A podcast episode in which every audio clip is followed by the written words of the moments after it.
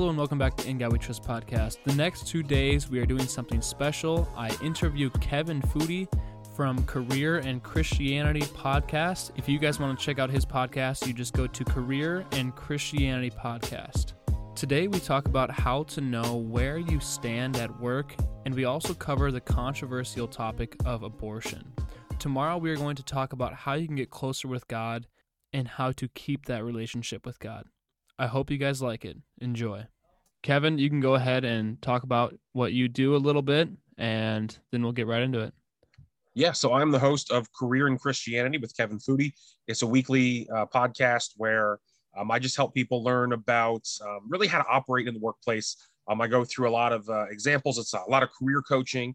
Um, and career coaching for me really hits a couple of different phases. It's not just here's good career advice, but it's really it's it's biblically driven. So it's here's what the, the word of God says about how you should conduct yourselves in some of these very difficult situations that I think people struggle with, uh, especially when people first start off in business and they're faced with very difficult and real circumstances. Um, and they need to have that guidance that's a little bit, you know, more than maybe just some of the uh, the generic things they might get in a Christian school or a Christian church or, or things like that. So I really try to dive into scenarios and really kind of explain from my personal history what that looks like. And of course, I cover current events because those things come up in workplace conversations you're at work, you're having conversations with people, they're talking about things. And I've seen a lot of Christians who just kind of bow out of those conversations because they just don't know how to engage. They don't know the facts, they don't know the right ways to get involved. So I like to just talk through those, uh, you know, whatever the major event is for the week, I like to talk through it so that people kind of have that understanding of, okay, if I'm in this situation, here's how I can engage so I don't have to sit on the sidelines, but I can still represent Jesus in the way that I do it. So I try to bring that every single week. Um, and that's really my focus, just trying to help people, help people understand how to succeed in the workplace and how to live for Christ in, in these real scenarios that come up. That's great. Uh, that's definitely something that gets brought up in work is current events. And it seems like religion does get tossed in there very often. So that's, that's overall great for a listen. Yeah, absolutely. And so uh, what about, what about you for your show? You know, talk to me a little bit about what, what you've been doing and, and uh, what your show's been all about with. So I will read a chapter of the Bible every weekday, and I'll give it a little recap and talk about how we can apply it in our lives because a lot of the times uh, the Bible actually has like a story, and it's like a storyline of sin entering into the world and then God entering the bloodstream of humanity. And he is fixing that problem of sin through Jesus. So a lot of people don't really take that into consideration when they're talking about the Bible and everything. But along with these stories within the Bible, there's really good teachings. And I feel like just giving it a small, simple understanding of it will really help a lot of people. So that's what I do. I have an episode every weekday and I'm enjoying it. Loving it. If any of you guys that are listening want to come on, have a conversation, I would love to yeah, definitely going through the Bible as a as a story rather than just a series of individual verses, right? Really helps the Bible come alive and maybe help people understand it better. So I think that's great that you're you're kind of telling the stories the way they were written, right? I think that's a really great way to get people interested in the Bible from a sort of a different perspective. Yeah, it's. Do you know the Bible Project? Those those guys. Uh, I am not familiar with them. No. Oh man, it you got to check it out. It's awesome. They do a great job of just talking about everything. It's really cool. But the first thing I will ask you a question right now. And what is your number one tip for the work environment with religion? And just what would be your number one tip for that? Yeah, that's a great question. You know, number one tip for really for Christians out there too, right? And how do you how do you conduct yourself at work? Um, I think for me, when I try to engage with people, I always say you have to know what you believe before you get into these places, into these situations. I think a lot of people don't spend enough time thinking about what they believe, what they're actually grounded in. And so what happens is they get into these circumstances, something comes up, they've never thought about it before, if they've never thought in detail about it, and now they're being challenged. And that's one of the quickest ways that people can really be knocked, you know, really knocked on their butt. They're not thinking about it. They're not, they never, you know, anticipated the scenario that might come up and that's just one of the easiest ways that the enemy can take people down is they're unprepared and they step into the war zone and they're hit with something and the next thing they know they're violating their morals because they didn't know where they stood on issues And so I say, you know, before you get into these situations, you really have to know what you believe and why. And it doesn't mean you have to be the most, you know, theologically sound person in the world, but you have to understand where you're rooted in so that when something comes up, you know, wait a minute, no, this feels like this is a violation of what I believe. Um, but if you don't know what you believe and you haven't spent enough time thinking about it, it's really easy to be sitting there in a situation and not even realizing, oh my goodness, what am I doing? I'm engaging in an activity that I should be staying away from, or I'm, I'm jumping into a conversation that I shouldn't be.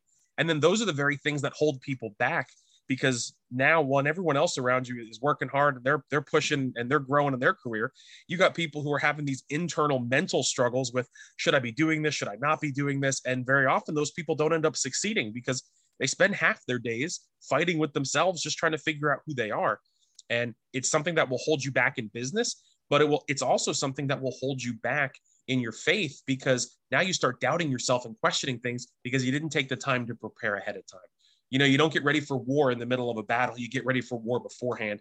It's the same thing going into the workplace. If you don't know what you believe, you'll be tested real quick, and a lot of scenarios can really push you off the mark. That's great. I heard you. You we were talking a little bit earlier, and you said that you just did some controversial topics, and the one was on abortion, and that has been a really big topic at my work right now. So I listened to your episode a little bit, but I think that you would do a better job uh, giving an explanation of that. Do you mind giving an explanation of that? Yeah, you know, it's it's really interesting when we talk about abortion. Um, for me, people don't know how to argue this topic, and they don't know how to argue it on either side. Um, and so what happens is the left and the right they just kind of argue past each other.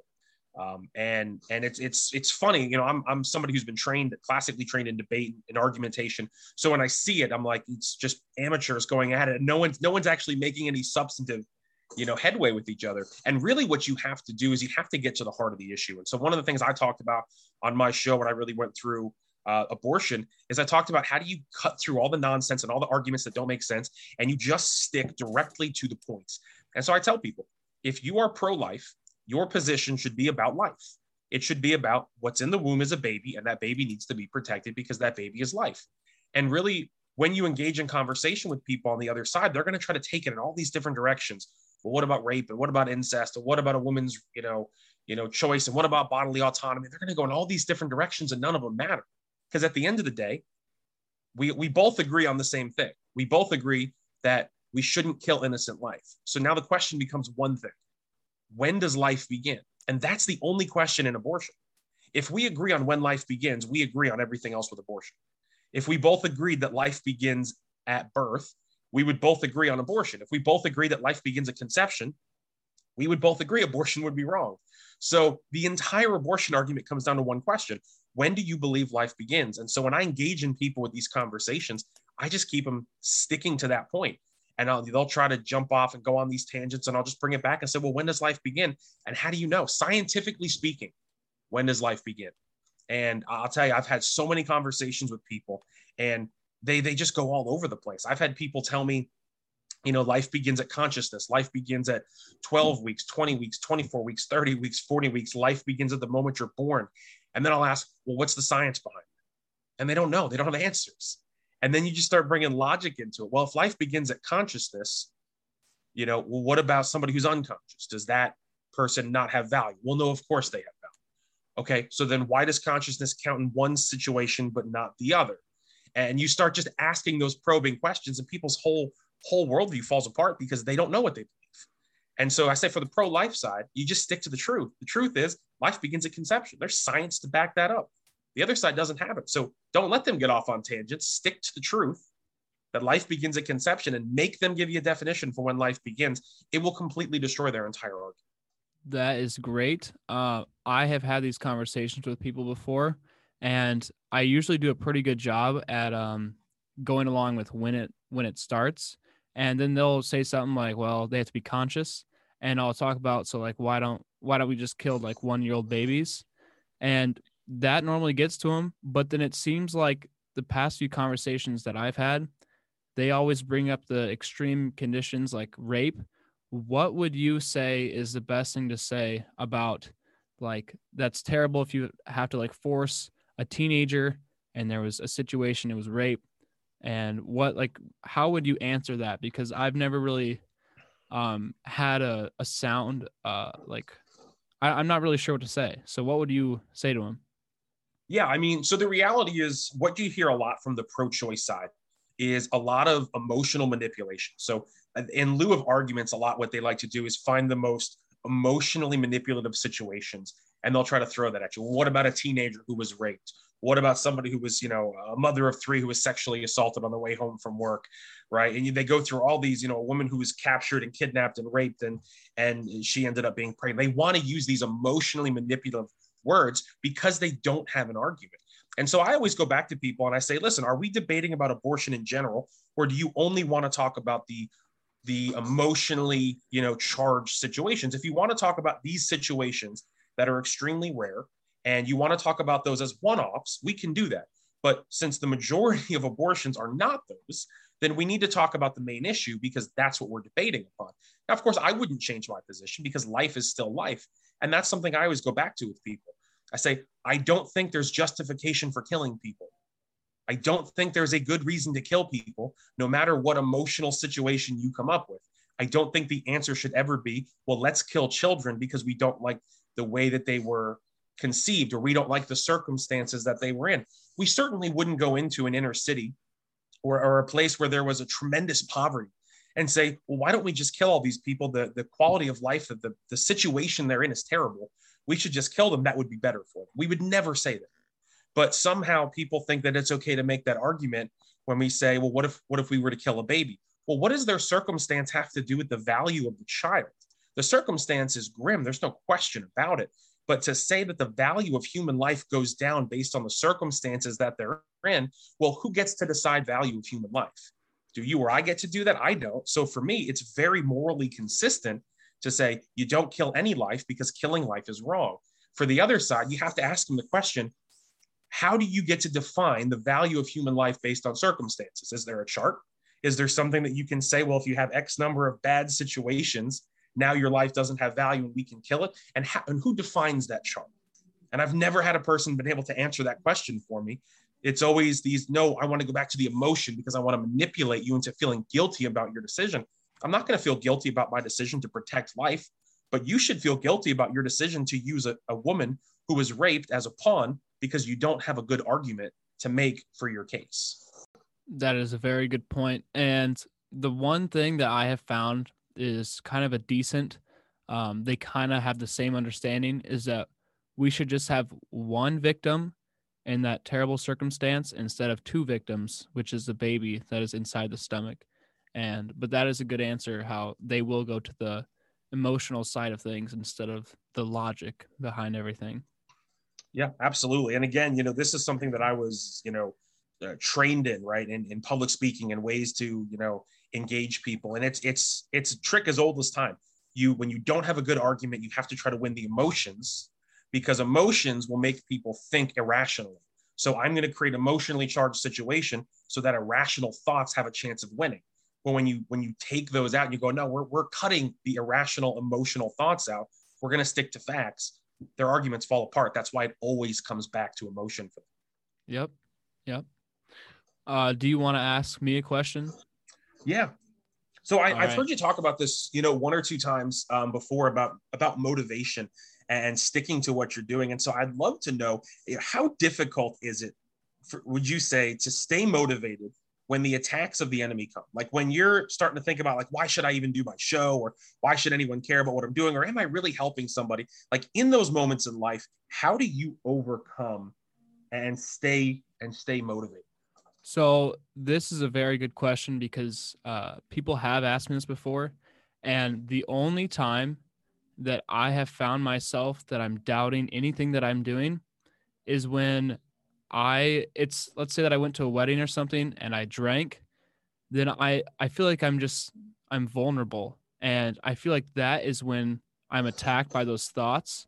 And that's that's when I really have those thoughts. But I the only way that I can counter anything is by prayer and asking God to give me that motivation.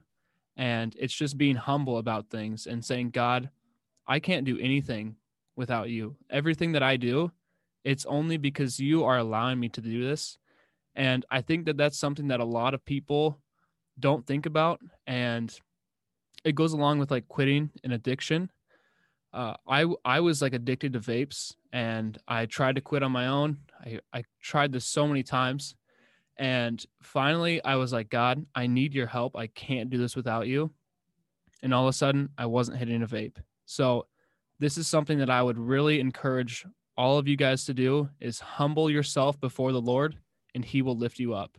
And that will go for for keeping motivation and anything in life is humbling yourself before the Lord. Yeah. Do you think there's anything that goes that goes into that? Because I'm sure there's people out there who would say, you know, well, I've prayed before and, and God's never stepped up and healed me of my addiction or my this, you know, but your circumstance, you you've gotten that. You know, do you think there's something you have to do? Is there a moment of, you know, is it repentance you think first that that comes to it and then asking God or humbling yourself? What what specifically does that look like for somebody who is in those circumstances and needs that that advice? So I would I would say that I did not find God by going to church. It was by actually living a Christian life outside of church. And that is repentance and turning away from your sin. And this is also something that you cannot do without God's help. But once you actually start to turn away from your earthly life, it's like you're coming closer with God. And the closer that you come to Him, the closer He will come to you. And that's, it's like the things that you want in life that's not what you actually want in life. It's the closer you get with God, you'll see how things in life do not matter. And our time on earth, it's like a little like waiting room, you know? It's it's determining if we're going to go to heaven or hell. So you need to get closer with God, and that is through repentance. Thank you for listening. I hope you guys enjoyed that. Have a great day.